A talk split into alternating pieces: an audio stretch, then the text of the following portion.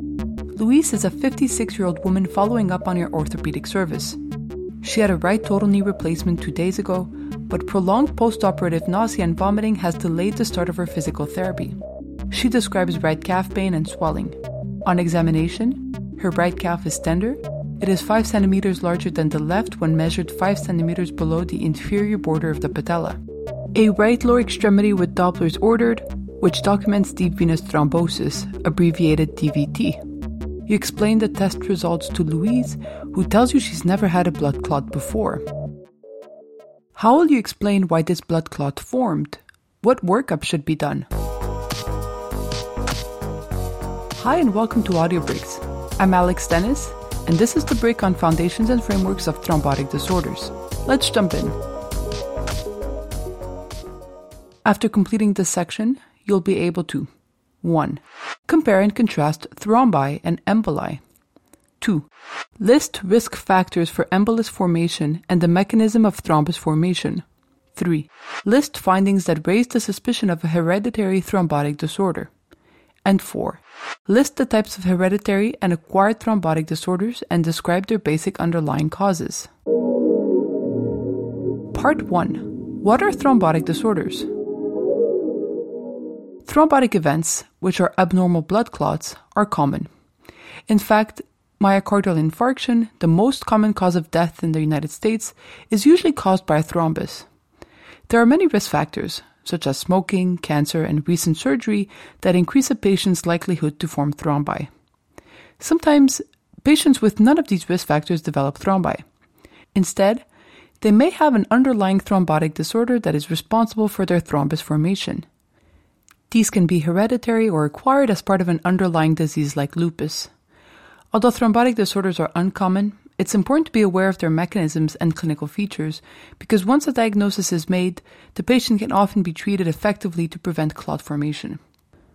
The genetic thrombotic disorders and an important acquired disorder called antiphospholipid syndrome will be discussed in other audio bricks. Today we'll focus on thrombosis in general and walk through a way to organize the thrombotic disorder so they have a framework in place before you dive into specifics.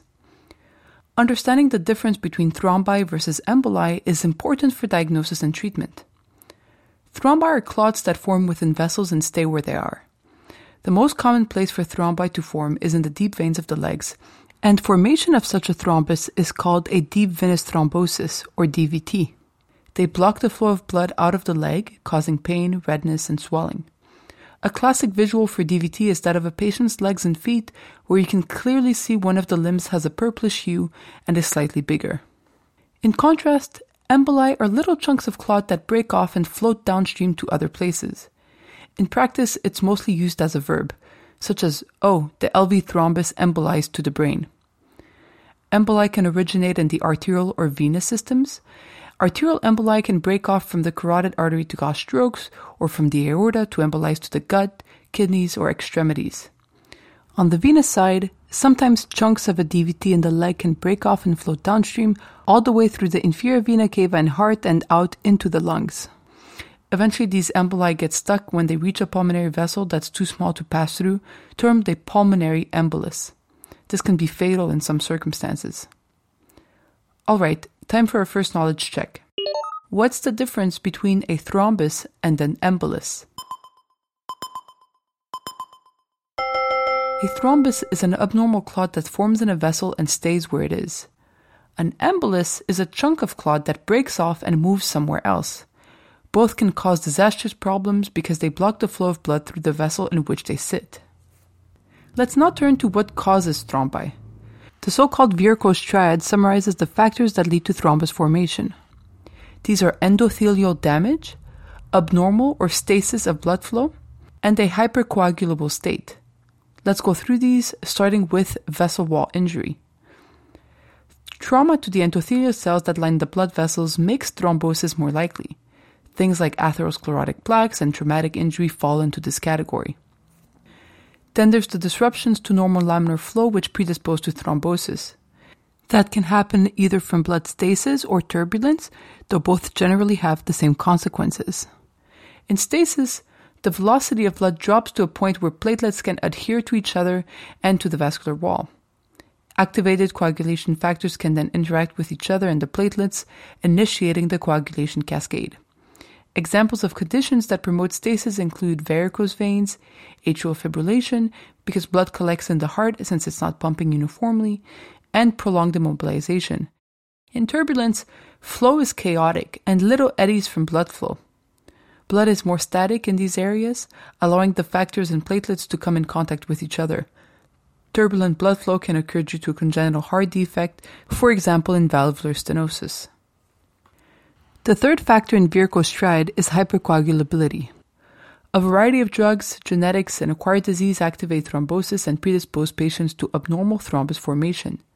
This includes common things like smoking, pregnancy, or oral contraceptive use, and cancer. Oral contraceptives increase estrogen levels, which in turn increases plasma fibrinogen and clotting factors. Less commonly, genetic and acquired hypercoagulable disorders will do this. Let's check in on what we just covered. What are the three factors of Virchow's triad? The three factors of Virchow's triad are vessel wall injury, disruption to laminar blood flow, and the hypercoagulable state. Let's try another one. What are some conditions which predispose to thrombotic events due to abnormal blood flow? Varicose veins, atrial fibrillation, prolonged immobilization, and congenital heart defects are conditions marked by blood stasis or turbulence that can lead to clot formation. Part 2 How do patients with thrombotic disorders present? Most patients who develop thrombi do not have a predisposing thrombotic disorder. However, there are several signs in a patient's history and physical exam that should raise suspicion of an underlying thrombotic disorder. Has the patient had a history of recurrent thromboses, or have other family members had thrombotic episodes? Is the patient young or less than 50 years old? Has the patient had one or more miscarriages? And has the patient had a venous thrombus somewhere other than in the legs or lung? If the answer is yes to one or more of these questions, that would certainly be a red flag. Part 3 What are the different thrombotic disorders? Alright, it's time to visit everyone's favorite topic, the coagulation cascade. Only second best to the respiratory cycle, am I right? A defect in a variety of coagulation factors can cause genetic thrombotic disorders. We do deep dive ins in each of these conditions in other episodes. But for now, let's just do a quick refresher. Remember there's two pathways of the clotting cascade, the extrinsic and the intrinsic pathway, both of which converge to activate thrombin, or factor 2, which in turn activates fibrin, or factor 1.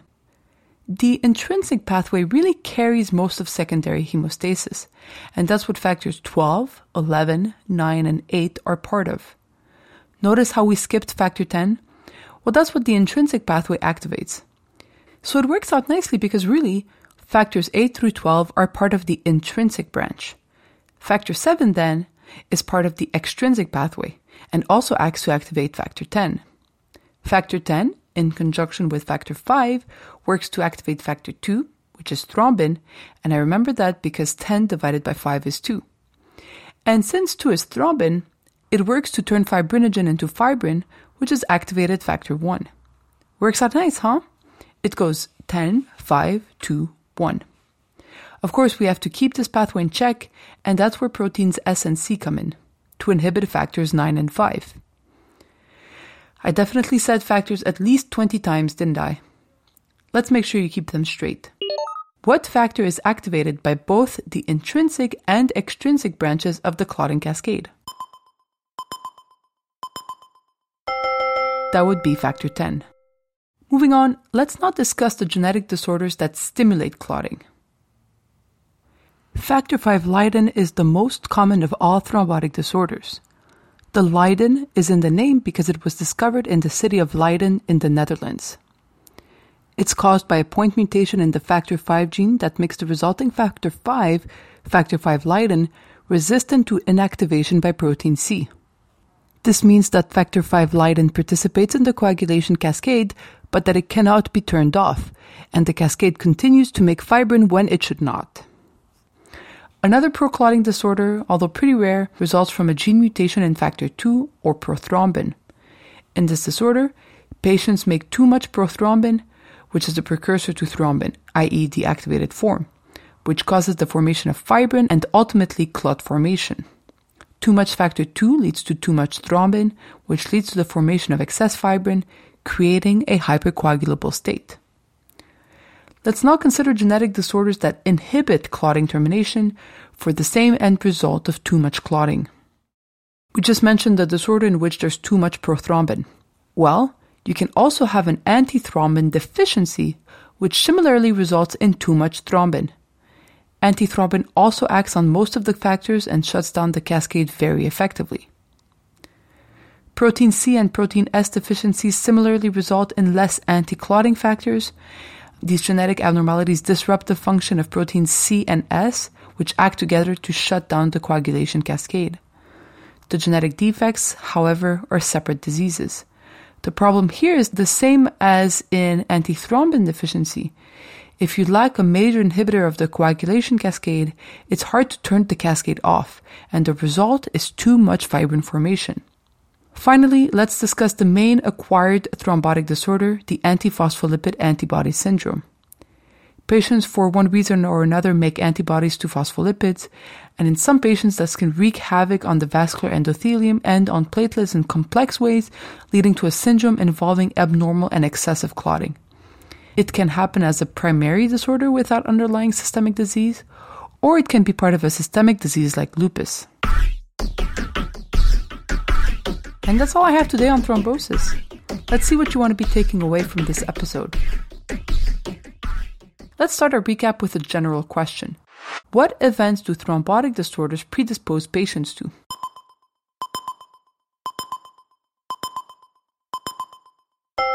Thrombotic disorders are diseases that predispose a patient to forming abnormal clots or thrombi.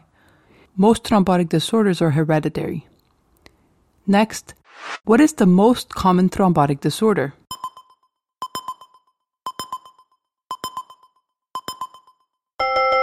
That would be factor V Leiden, in which factor V cannot be inactivated by protein C. What is the Virchow triad, and what are its three factors?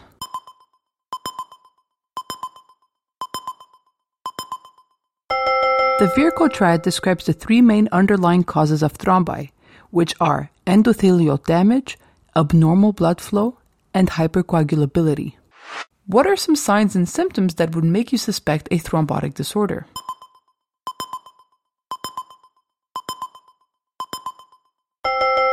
Thrombi that occur in young patients, in unusual places in the body, or in patients with a previous or family history of thrombosis should raise the suspicion of an underlying thrombotic disorder.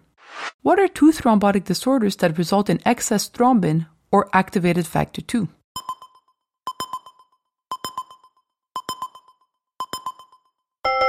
You can have too much thrombin from a factor II gene mutation or from an antithrombin deficiency. Factor II gene mutation is caused by excess production of prothrombin, factor II, leading to increased levels of thrombin, which is factor II but activated. On the other hand, Antithrombin deficiency is a genetic disorder that inhibits clotting termination. Recall that antithrombin is an important inhibitor of several clotting factors in the clotting cascade, not just thrombin. And finally, what is the most common acquired thrombotic disorder?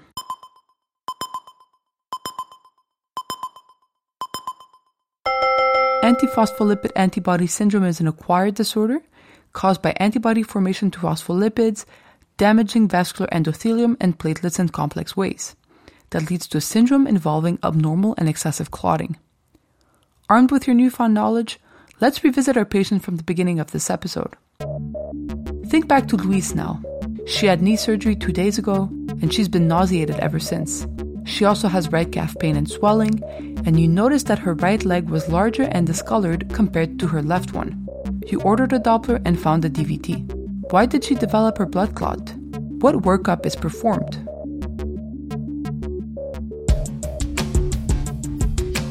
You explained to her that her circumstances were a perfect storm for a clot. She experienced endothelial damage from surgical trauma, stasis from prolonged postoperative immobilization, and the hypercoagulable state of surgery. You recognize this as the Virchow triad and the three reasons for Louise's DVT. You explain each of these reasons and how they led to the development of her blood clot. Because she is at high risk for DVT, and because this is her first one, an expensive workup is deemed unnecessary at this time. Louise is treated with anticoagulants and responds well. We discharge her on post-operative day 6 and she continues with outpatient physical therapy.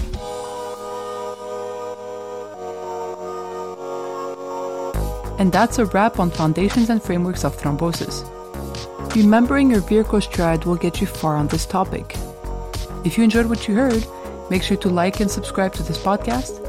Your feedback is super helpful to us. You can also get the full RX Bricks experience online at www.usmle-rx.com. I will catch you on the next one.